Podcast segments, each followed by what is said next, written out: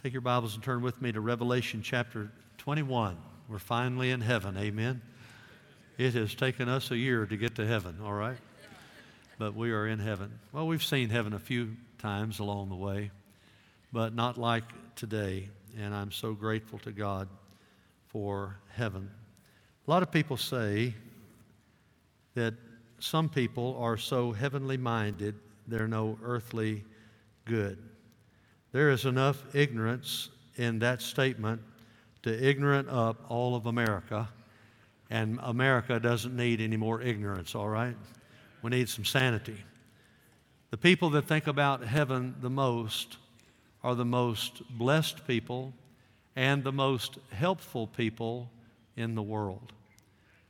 Because when you live knowing that this world is not your home, you are a spiritual sojourner a pilgrim passing through. And all of a sudden, the things of this world grow strangely dim in the light of the presence of Almighty God throughout heaven. When you start thinking about the fact that even if you eat your best and work out five times a week, you're still only going to be here about 80, maybe 90 years.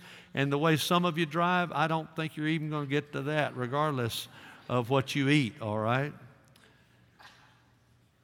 But whatever, if you live to be a hundred, compared to eternity, that's nothing. It's nothing. We're talking about forever and ever. You'll either be in hell, like I talked about last week, or in heaven. And I personally want to be in heaven, don't you? Not just because I don't want to go to hell, although that's, that's a good reason. But I want to go to heaven because I want to be with Jesus for all of eternity. So let's talk today about a place called heaven. Revelation 21, beginning at verse 1, all the way through that chapter, and then we'll go five verses into chapter 22. And then next week will be my final sermon in this series. It'll be the 35th sermon that I've preached on Revelation since the first part of January. And it will be from verses 6 to the very end of chapter 22. But today, a place called heaven. First of all, heaven is a new place, a brand new place. Look there in verse 1 in chapter 21 of Revelation. Then I saw a new heaven and a new earth. For the first heaven and the first earth passed away, and there's no longer any sea.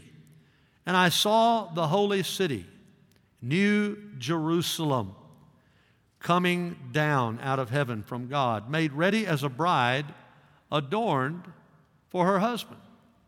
Now, God created the universe, God created the heavens and the earth. The very first verse of the Bible. And I tell people if you can't believe the first verse of the Bible, you can't believe any of the Bible. The first verse of the Bible says this In the beginning, God created the heavens and the earth. Now, King David testified to God's creative activity as well in Psalm 33, verse 6. In these wonderful words, by the word of the Lord, the heavens were made. And by the breath of his mouth, all their hosts. God just spoke, and there was nothing before he spoke, and then there was everything in the universe. The writer of Hebrews testifies to this. He said in one of my favorite verses about creation, Hebrews 11, 3, by faith we understand that the worlds were prepared by the word of God. There it is again. Now listen, so that what is seen was not made out of things which are visible. There's no atheistic evolution here. There's no Big Bang theory here. There's no gradual mutation of stuff over billions of years and all that mumbo jumbo that nobody can prove. God spoke the universe into existence. And that was no big miracle for him, it's just something he did. And the same God who spoke heaven and earth into existence is also going to create a new heaven and a new earth and a new Jerusalem. It will be brand new. Forever. We'll be in a brand new city and there we will never grow old. Heaven will be a new place. Secondly, heaven will be a godly place. That is, it will be a place where God dwells. In the Hebrew, it will be a place where God tabernacles. Look at verse 3 And I heard a voice from the throne saying, Behold, the tabernacle of God is among men, and he will dwell among them, and they shall be his people, and God himself will be among them. Three times. The tabernacle of God is among men. He will dwell among them. God Himself will be among them. Why is that such a big deal? Because heretofore, God the Father has not been among His people. Jesus has, the Holy Spirit has. But nobody will, until that very point, see the face of God. Now, Jesus has seen the face of God. The Holy Spirit has seen the face of God the Father. Now, the Holy Spirit's just as much God as God the Father, and Jesus is just much, as much God as God the Father, God the Holy Spirit.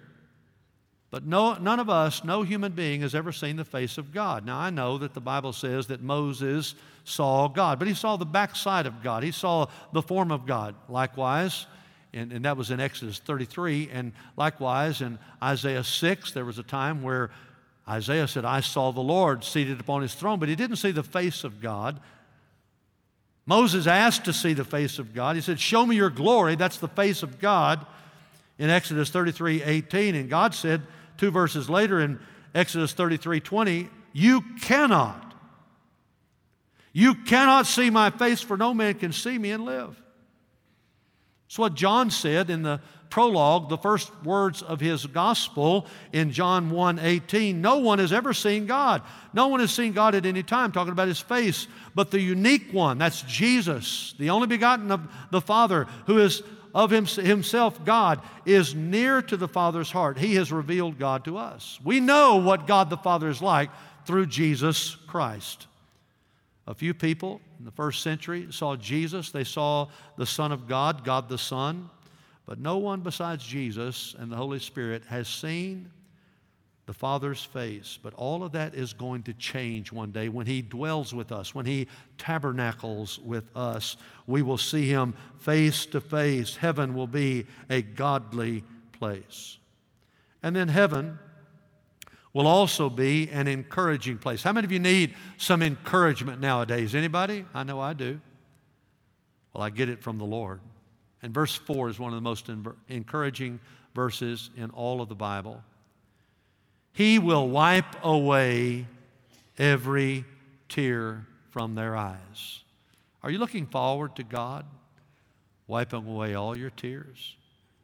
We've got some tears out there, don't we? Just keep living. You'll have some tears along the way. God's going to wipe them all away. There's no more longer any death.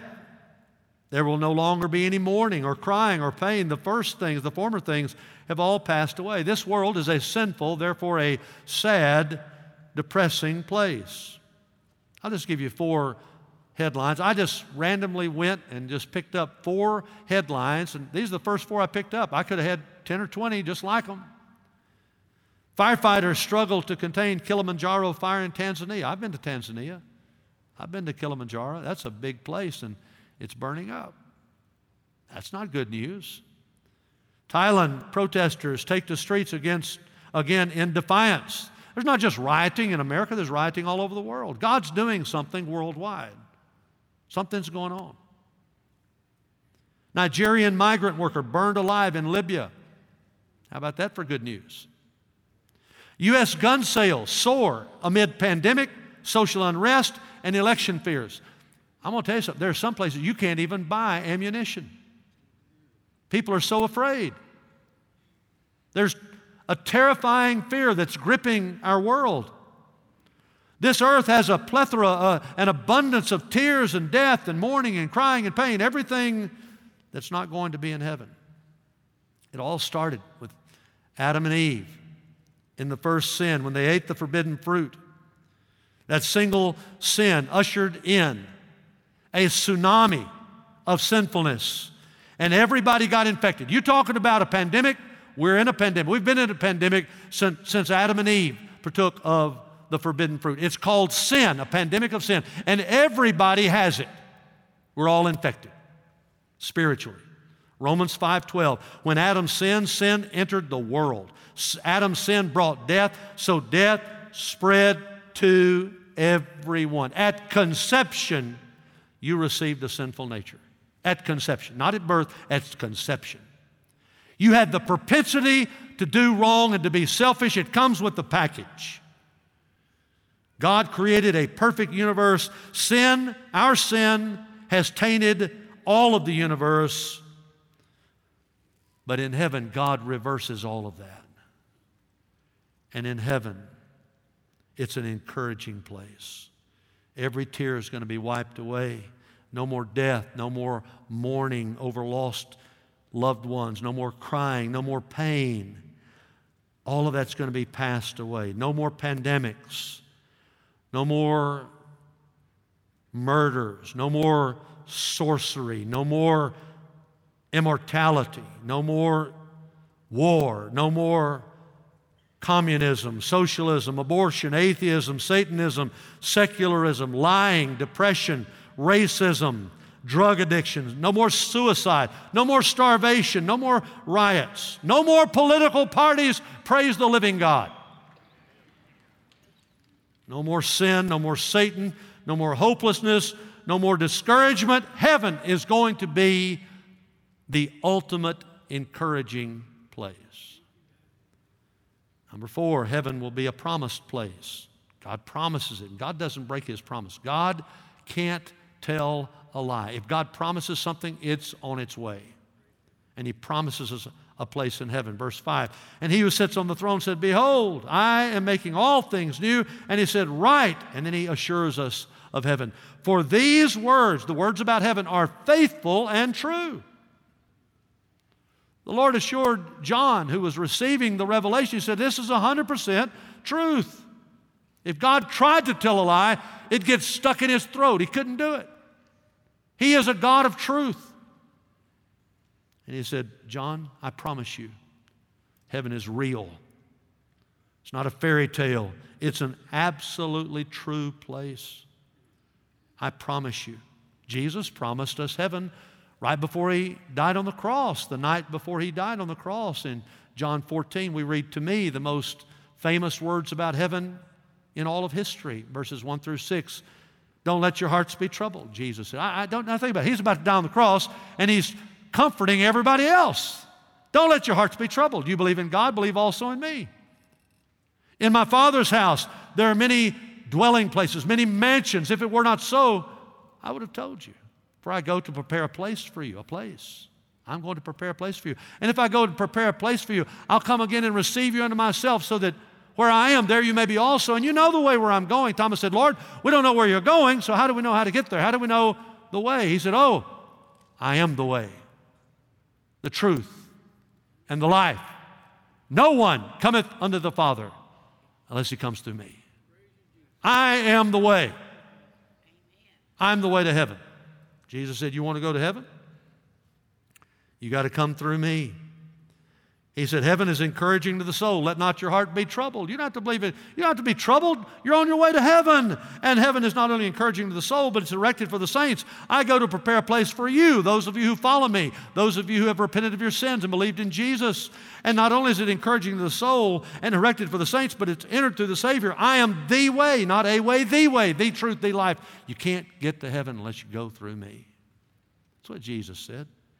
He promised us heaven. And Jesus never lies. Heaven will be a promised place.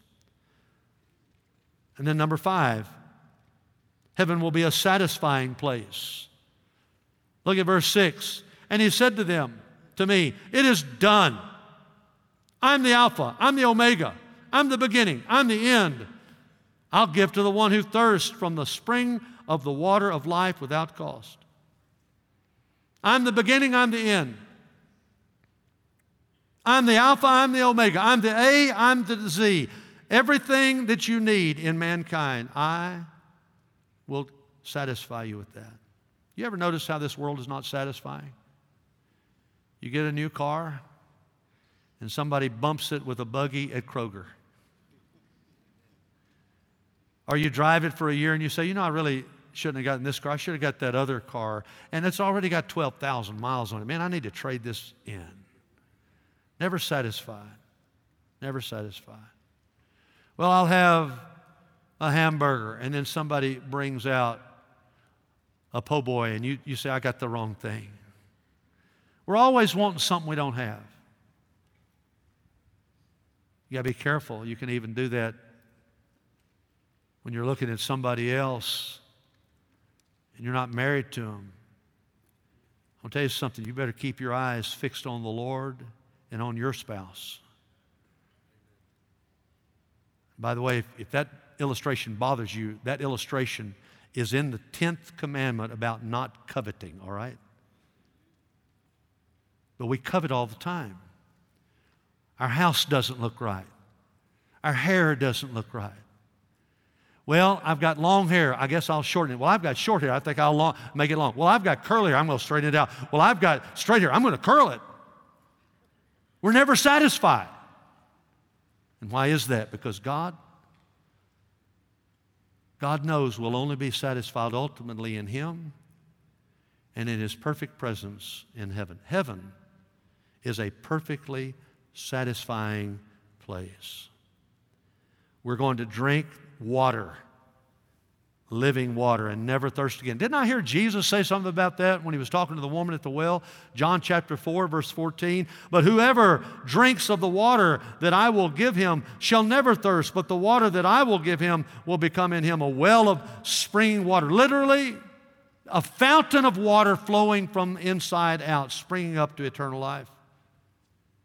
Only Jesus can give you that. Only Jesus can satisfy. You'll never be satisfied in this world. You'll always be wanting something else. You, you may have this, but you don't have that. You're always wanting something else. That's why people go out shopping, by the way. They're not far enough in debt as it is. They want to go a little deeper, all right? Just need one more thing. And then they give it all away at a garage sale, or when they die, their kids give it away or throw it away. I know you think that your kids are going to save everything you're leaving to them. Ha! That's a Greek word for forget it.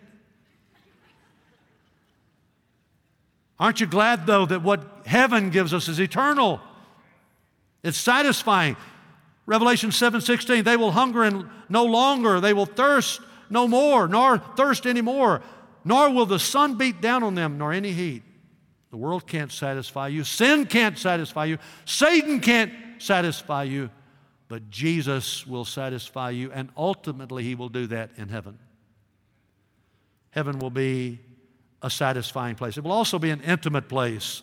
We're going to be so in love with God, and we will have intimacy like we've never known. Look at verse 7. He who overcomes will inherit these things. I will be his God he will be my son. The word overcomes there is a very important word, nikao, nikao, and it means to prevail, to conquer, to overcome. It's a Greek word, and the Greeks actually took a similar word, a word that came from nikao, the verb, and made it into a noun and named one of their fictional goddesses Nike. How many of you ever heard of Nike shoes? Anybody? Don't act. Uh, uh, Am I living in America? Nobody raised their hand. How many of you have ever, ever heard of Nike shoes? All right. Okay. Thank you very much. This sermon will go a lot quicker if you guys will help me out. Okay. And in Greek mythology, she was the winged goddess of victory. That's why you have the little swish there. That's the wing of Nike. But this word, nikao, means to prevail, to conquer, and that's what Nike means to, to conquer. And all who have Christ, He is the overcomer. He is the one who helps us overcome sin and Satan and selfishness, and we will inherit these things in heaven. What things?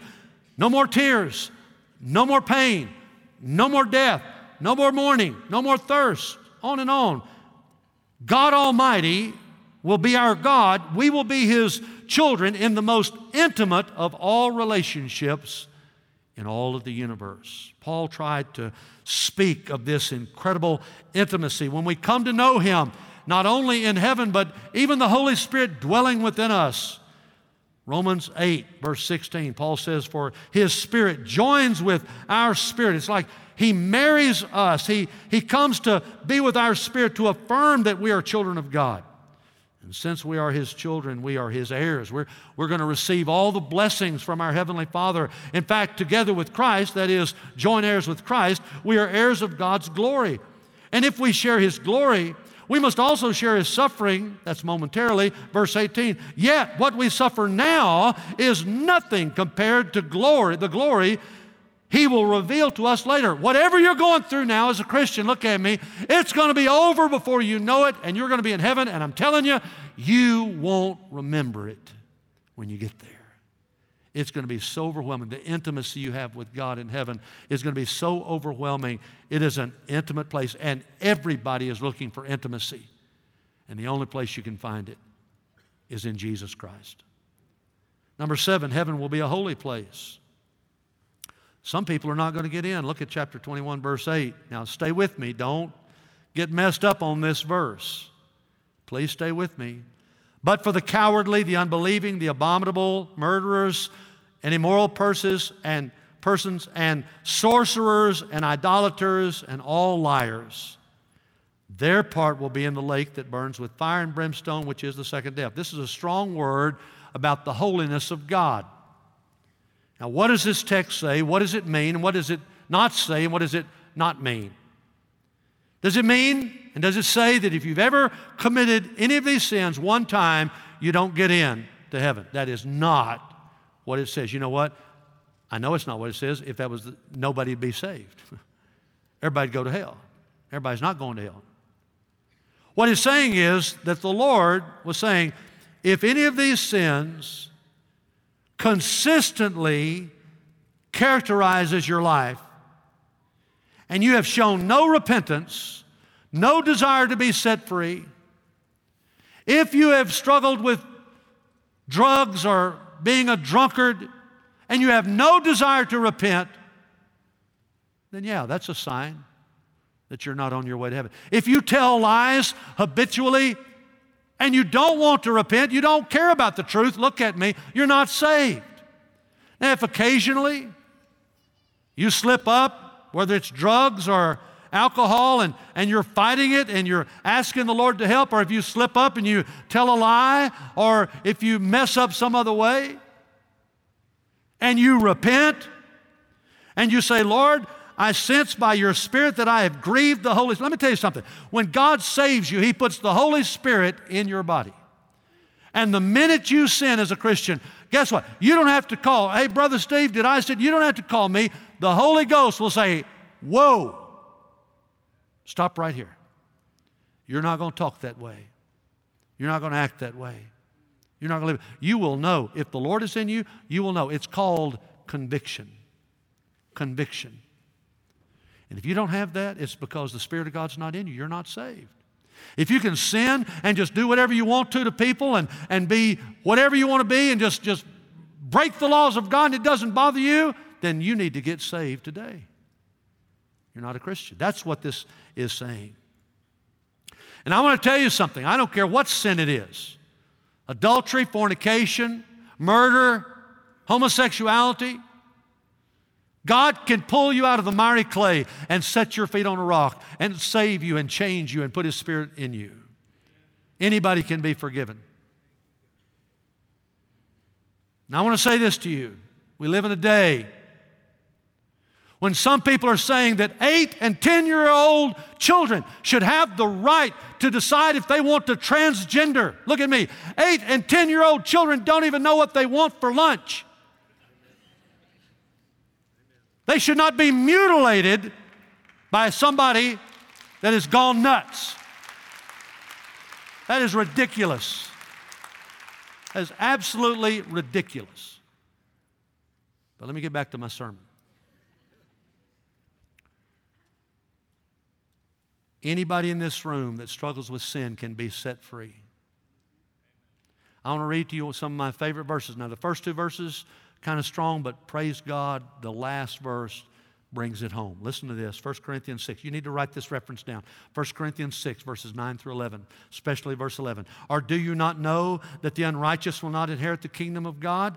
Do not be deceived, neither fornicators, as people that cohabit with each other, people that engage in sexual activity outside of before they get married, fornicators, idolaters, adulterers, people who engage with sexual activity with people they're not married to effeminate homosexuals, that's a sin, thieves, the covetous, drunkards, revilers, swindlers.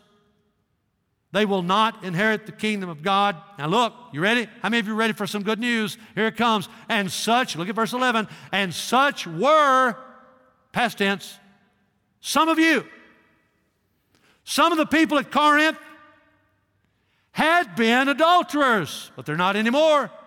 Some of them had been drunkards, but they're not anymore. Some of them had been liars, habitual liars, but they're not anymore. Some of them had been homosexuals, but they're not anymore. But you were.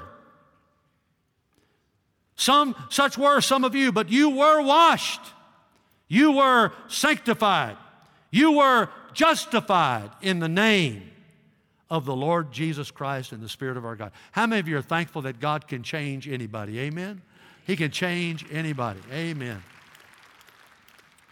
Heaven is a holy place. People who have had their sins forgiven, go there. And if you're a Christian and you sin, I'll give you a good verse 1 John 1 9. If we confess our sins, He is faithful and just to forgive us our sins and to cleanse us from all unrighteousness. Oh, when you get saved, you're on your way to a holy place. And then heaven will be a glorious place. A glorious place. Look at verse 9. Then one of the seven angels who had the seven bowls full of the seven last plagues came and spoke with me, saying, Come here, and I will show you the bride, the wife of the Lamb. I love the way angels just obey God. You, did you notice in that one verse? This angel had been, God had said, I want you to pour out the wrath of God. I want you to pour out my wrath on these sinners. And he went and did that. But now he gets to tell them, about the beautiful bride of Christ that's coming back. I, they just do whatever they're told. Look at me. Let's just be like angels, do whatever we're told. If it's a hard assignment or a more easy assignment, verse 10, and he carried me away in the Spirit to a great and high mountain and showed me the holy city, Jerusalem. Coming down out of heaven from God, having the glory of God, her brilliance was like a very costly stone, as a stone of crystal clear jasper, all the glory that's going to fill heaven. It's going to be amazing. Later on, this same chapter in verse 23, we see that the city has no need of the sun or of the moon to shine in it, for the glory of God has illuminated it, and the lamp is the Lamb. Unfiltered glory of God. My favorite verse, perhaps, it's one of them anyway in Revelation, is Revelation 4:11. Thou art worthy, O Lord, to receive glory Thou art worthy, O Lord, to receive glory and honor and power. For thou hast created all things, and for thy pleasure they are and were created. Did you know that all of us, according to Romans, Romans 3.23 and Romans 6.23, all of us fall short of the glory of God. Jesus is the glory of God. All of us fall short of the goodness of Jesus. But Jesus will give us his glory so that we can go into heaven. Heaven is a glorious place. Heaven is also a protected place. God's going to have a wall there to protect us from sin and Satan and evil. Look at verse 12. It had a great and high wall with 12 gates. And at the gates, 12 angels, and names were written on them, which are the names of the 12 tribes of the sons of Israel. There were three gates on the east, and three gates on the north, and three gates on the south, and three gates on the west. And the wall of the city had 12 foundation stones, and on them were the 12 names of the 12 apostles of the Lamb. Walls on earth protect us. People have fences around their backyard, especially if they have a swimming pool. It's, it's the law. You have to. You have to have a fence around your backyard if you have a swimming pool because they don't want somebody, some child that's in the neighborhood just going over there and falling in and drowning. It's to protect. It's to protect people on the inside and to protect people on the outside. On this earth, we have walls, and in heaven, there are walls. And apparently, they're protecting. Can't just anybody go to heaven. You got to go through a gate and a wall. I mean, some people don't go in. It's a great wall. It's exactly the word he used. It's elaborately decorated, it's majestic, it's magnificent. It's a high wall. We'll see momentarily in verse 17 that it's 72 yards high, almost the length, about three quarters of a football field length. It's going to be that high. It's got three gates on all four sides. The city of Jerusalem in the Old Testament and the New Testament had walls. When you go there now, you have walls. Even the New Jerusalem is also going to have a wall. And it symbolizes the unity of the Old and the New Testament. The gates are the names of the 12 tribes of the sons of Israel. That's Jacob's sons. And the foundation stones are the 12, like the, they're named after the 12 names of the 12 apostles of the Lamb. So you've got all the redeemed in the old and the new covenant, all the redeemed of all the ages coming through these gates to go to heaven because they believe savingly in Jesus Christ. It's a protected place. Not just anybody goes there. Number 10, it's an immense place. I've had people say, How in the world is God going to build something for all of the redeemed of all the ages to live there? It would have to be, they, I've heard people say, it would have to be as Big as Texas. I got news for you. It's bigger than Texas. Now, if you're from Texas, I know you don't believe it, but it is. It is.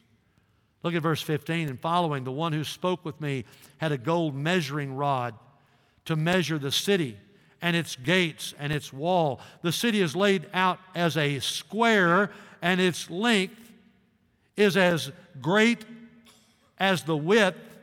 And he measured the city with the rod 1,500 miles.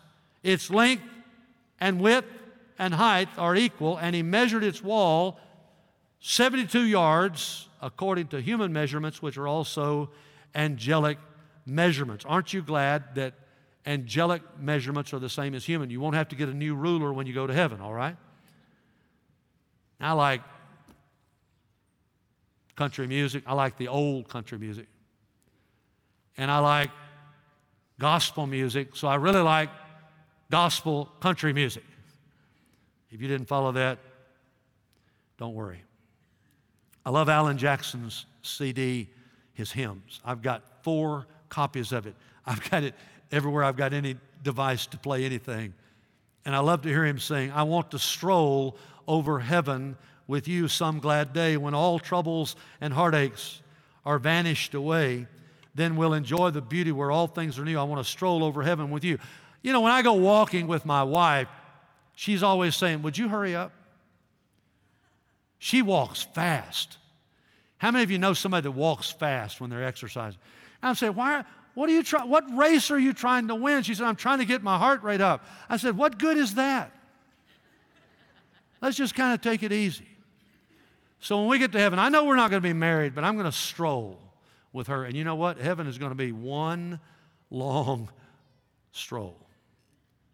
1,500 miles, deep, wide, tall, a perfect cube. Why is it shaped as a cube? Because in the Old Testament, in the tabernacle, the Holy of Holies, inside the holy place, was 15 feet by 15 feet by 15 feet. It was a perfect symmetrical cube symbolizing the perfection of the presence of God. In the temple, it was twice that much 30 by 30 by 30. And in heaven, it's going to be 150, uh, 1,500 miles by 1,500 miles by 1,500 miles. A perfect, symmetrical, cubical place showing that the very presence of God, a big God, resides in heaven, and He's got a big family, and we're all going to be together. And it's not going to be a segregated place. Every tribe, every people, every color, every language, and we're all going to be praising the Lord Jesus Christ. We won't be crowded, we won't be congested. Praise God, no bunk beds in heaven. Amen. We're going to have our own place. It's going to be immense. And then 11, heaven will be a beautiful place. Look at verses 18 through 21. He exhausts the human language trying to describe the beauty of heaven. He said in verse 18, the material of the wall was jasper. I've heard all my life about the walls made of jasper, a brown, yellowish, reddish color. It can be a cloudy, darker color, sometimes speckled green, orange, or black. It's almost always multicolored. Jasper is with unique patterns. And the city is pure gold like clear glass. Heaven is made largely of transparent, clear, bright gold. Speaks of its infinite worth of all the heavenly materials. And then he talks about the various materials. Now, listen, verses 19 and 20. The foundation stones of the city wall were adorned with every kind of precious stone. The first foundation stone was jasper, just like the wall. The second, sapphire. The third, chalcedony. The fourth, emerald. The fifth, sardonyx. The sixth, sardius. The seventh, chrysolite. The eighth, beryl. The ninth, topaz. The tenth, chrysoprase.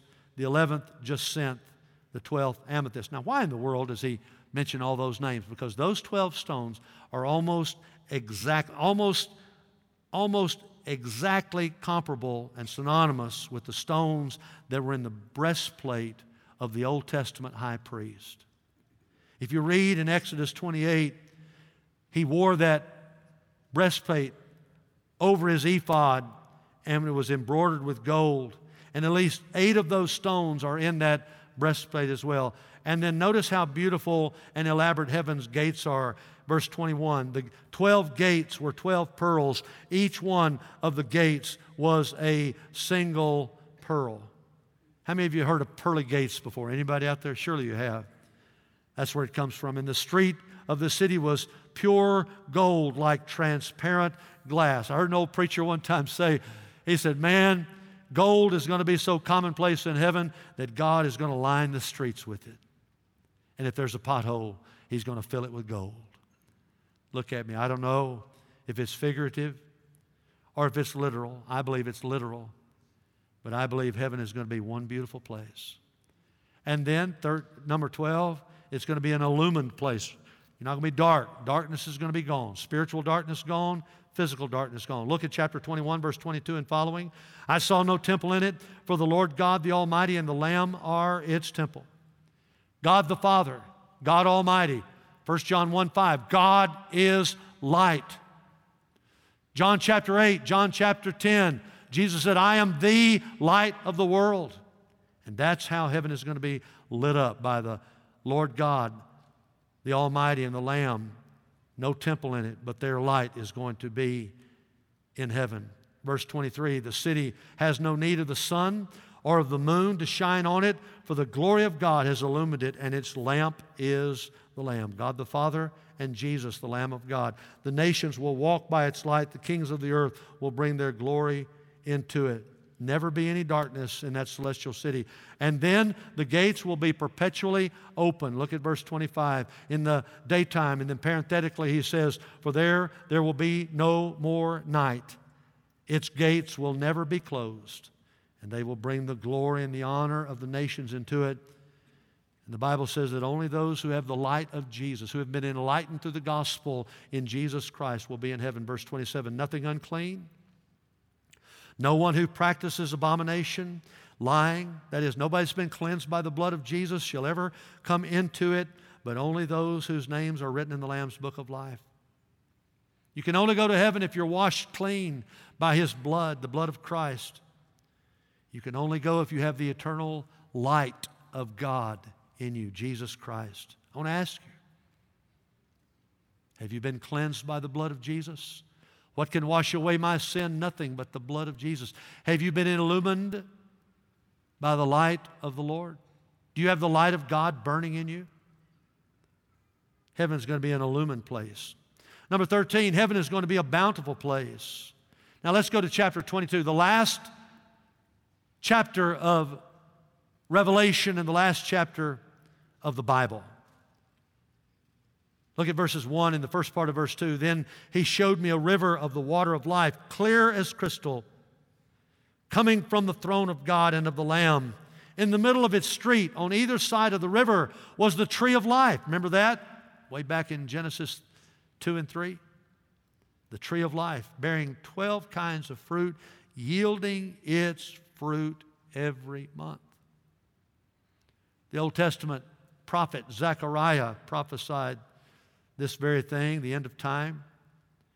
And he talked about the new heaven and the new earth and the new Jerusalem and Jesus' return in Zechariah 14, verses 5 through 9. Just look at it on the screen very quickly. Then the Lord, my God, Zechariah said, hundreds of years before Jesus was even born, he said, My God will come. The Lord my God will come, and all the holy ones with him. In that day there will be no light. The luminaries will dwindle, for it will be a unique day which is known to the Lord, neither day nor night but it will come about that at evening time there will be light. And in that day, living waters will flow out of Jerusalem, half of them toward the eastern sea. You know what sea that is? The Dead Sea.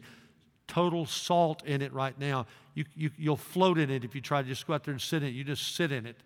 Not one fish in it. It's going to be filled with fish and life when Jesus comes back. Half of it's going to flow toward the eastern sea, the other half will flow toward the western sea. That's the Mediterranean. And it will be in summer. It's going to flow in the summer as well in the winter, and the Lord will be king over all the earth. In that day, the Lord will be the only one, and his name the only one. Crystal clear, living water flowing from God's very throne. And that water will quench us. It will be so bountiful 12 kinds of fruit from the tree of life. And not only will they yield once a year or maybe twice a year, no, every month, 12 different kinds of fruit. What he's saying there, heaven is going to be a bountiful place. You say, well, I can't even fathom that. Well, I can't really fathom Jesus in the only miracle that's in all four Gospels when he takes a little boy's lunch, five pieces of bread, two little bitty fish, and he breaks all of that and he feeds 5,000 men plus their families, about 13, 14,000 people. I can't grasp that. But you know what? If he can do that on earth, what do you think he can do in heaven? Jesus is not going to run out. Jesus is Jehovah Jireh, the Lord our provider. He provided for us here. He's going to provide for us there. Oh, it's going to be bountiful place. And then heaven will be a healing place. Praise the living God. Look at the last part of verse 2 in chapter 22. And the leaves of the tree were for the healing of the nations. When is this world going to have peace? When is there going to be healing among the nations? In that new Jerusalem, in that new heaven, in that new earth. The tree of life will provide abundant fruit and food. It will also provide some sort of healing well being, health. We know that there's no death, there's no pain. We read that back in verse 4 of chapter 21. Yet, in some way, the, the tree of life is going to contribute to our eternal existence. There's going to be water, living water, water of heaven, never ending water that will quench your thirst, and you're going to have the tree of life is going to be there for the healing of the nations. Whatever that means, no sickness in heaven. Aren't you glad? No cancer, no sickness, no myasthenia, no weakness, no more sickness. We're going to go to a place where we're never going to grow old. Aren't you praising God? No wrinkles in heaven. Amen. Amen. No flat feet in heaven. No bunged up joints in heaven no Alzheimer's in heaven, a healing place. And then last, I didn't know what other word to use except heaven is going to be a blessed place. It's going to be the opposite, blessed in the sense, now look at me, opposite of cursed. Opposite of cursed. Look at chapter 22, verses 3 through 5. There will no longer be any curse. What's he talking about? Zechariah nails it again back in the Old Testament, chapter 14, verse 11. People will live in it, the New Jerusalem he's talking about, and there will be no longer a curse, for Jerusalem will dwell in security. When Adam and Eve sinned, the curse of sin came upon all mankind. I read it to you earlier, I'll read it again. Romans 5, verse 12. When Adam sinned, sin entered the world. Adam's sin brought death, so death spread to everyone, for everyone's sin. All of us are under a curse. This world is under the curse of sin. But when Jesus comes back, Jesus already defeated the curse of sin when he died on the cross. Paul tells us that in Galatians 3:13. But Christ has rescued us from the curse pronounced by the law when he was hung on the cross. He took upon himself the curse for our very wrongdoing. For it is written in the scriptures, cursed is everyone who hung on a tree. Let me tell you, look at me real quick. I'm almost through. Look at me. Jesus, a curse was put upon you the moment you were you were in your mother's womb, the moment you were conceived, you had the curse of sin in you. You had the curse in you. But Jesus Christ went to the cross. He who knew no sin, born of a virgin, no sinful nature, then he never yielded to temptation. So he's the only sinless one ever to live. Muhammad was sinful, but Jesus was not. Buddha was sinful, but Jesus was not. Satan is sinful. Jesus is not. Jesus, though, went to the cross and he bore your sin. All of us, like sheep, have gone astray. Each of us has turned his own way, but God laid all of that curse of your sin, all the iniquity upon him. And he stayed there until it was dark on the hill of Calvary. And he finally cried out right after he said, My God, my God, why have you forsaken me? God forsook his son momentarily so that you and I would not be forsaken eternally in hell. And Jesus cried out after he bore your curse on that cross, he said, It is finished, paid in full tetelestai. The curse is broken, and now we can have forgiveness of sin in Jesus Christ. Hallelujah. Verse 3 And the throne of God and the Lamb will be in it. His bondservants will serve him. They will see his face. We're going to see his face, and his name will be on our foreheads. And there will no longer be any night. And they will not have need of the light of a lamp nor the light of the sun, because the Lord God will illumine them. And we, just put we there, put your name there where it says they. We're going to reign forever and forever and forever and forever. And about the time we think we're not going to make it, we're going to get some more of those trees, those leaves off that tree of life, and forever and forever and forever. It's a blessed place. Hell is a cursed place. Heaven is a blessed place. So, where are you going? You going to heaven? Are you going to hell? Well, I, I don't believe in all that. I didn't ask you what you believe in. I asked you where you're going. Because you're going to one of those two, whether you believe it or not. Because Jesus says so. Not because Steve says so. What does it matter what I say? The Bible says so. God says so. It's heaven or hell. For everybody in this room, for everybody outside this room, for people that believe, the people don't believe, it's heaven or hell. So where are you going to be?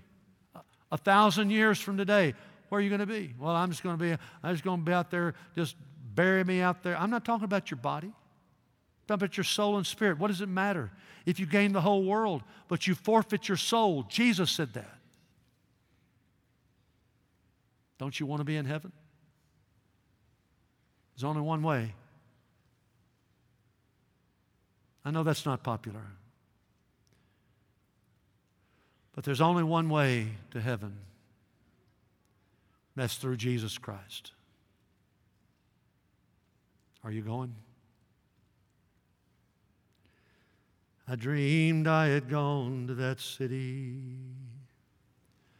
that city where never comes night, And I saw through the mansions of glory. I saw the fair angels of light. I gazed for long years of rapture on the face of my Savior so true. I sang with the seraphim holy in the dream. I searched heaven for you. Can I sing you another song? Well, I've heard of a land that is wondrously fair. They say that its splendor is far beyond compare. In that place that's called heaven, my soul longs to be. Oh, if Jesus is there, it will be heaven for me. If walls there are jasper, if the streets there are not gold, if every mansion would crumble and if folks still grow old, still I'll see everything that I'm longing to see.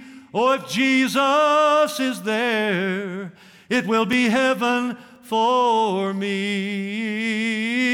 Heaven for me. It will be heaven for me. Oh, Jesus will be what makes it heaven for me. All his beauty, all of its wonder, I'm longing to see. And if Jesus is there, oh, if Jesus is there, if Jesus is there, it will be heaven for me. Amen. Amen. Amen. Let's pray together. Our Father, I pray that everybody in this room is on their way to heaven. I pray, dear Lord, that we will have abundant life here because of Jesus. But I also pray that we'll have everlasting life on the other side of this life. With your heads bowed. You know, it'd be bad to go to hell. It'd be bad to go to hell from a bar. It'd be bad to go to hell from a bunch of atheists sitting around talking. But I want to tell you something, it'd really be bad to go to hell from a Baptist church where you've heard the gospel and where you've heard how to not only miss hell, but to go to heaven. And you've heard it. You know what to do. And now it's up to you. Will you repent? Will you trust in Jesus, put your faith in Him that He died on the cross for your sins and He rose from the dead to give you eternal life? Will you believe that today? And then will you just surrender your life to Him? That's really what it means to receive Christ, just to give your life to Him and res- just surrender. Some of y'all are holding on hard, man. You, you want to do it your way. I've been there, done that. Not anymore. I surrendered a long time ago. Yield to Him today and receive Him as Lord and Savior, and He will save you. Call upon His name, He'll save you. I presided over a wedding yesterday. And just like a preacher can lead people in their wedding vows, I'd like to lead you in a prayer to commit your life to Christ. Now, just mouthing words doesn't save you. I told that young couple yesterday, just saying some words, these vows, that doesn't really mean anything if you don't mean it, what you're saying. But I want to say this to you if you mean what you're saying, it does mean something. So if you'd like to repent of your sins, believe in Jesus and receive Him right now. Not just so that you can go to heaven, you will go to heaven. Not just so you can miss hell, you will miss hell, but so that when you wake up tomorrow, if the Lord gives you another day, you'll really live. You'll really live. If that's what you want, would you pray with me even now? Just pray something like this. Talk to the Lord and just say, Dear Lord Jesus, I want to be saved. Oh Lord, I believe you're the only Savior. I want to walk with you through the rest of my life.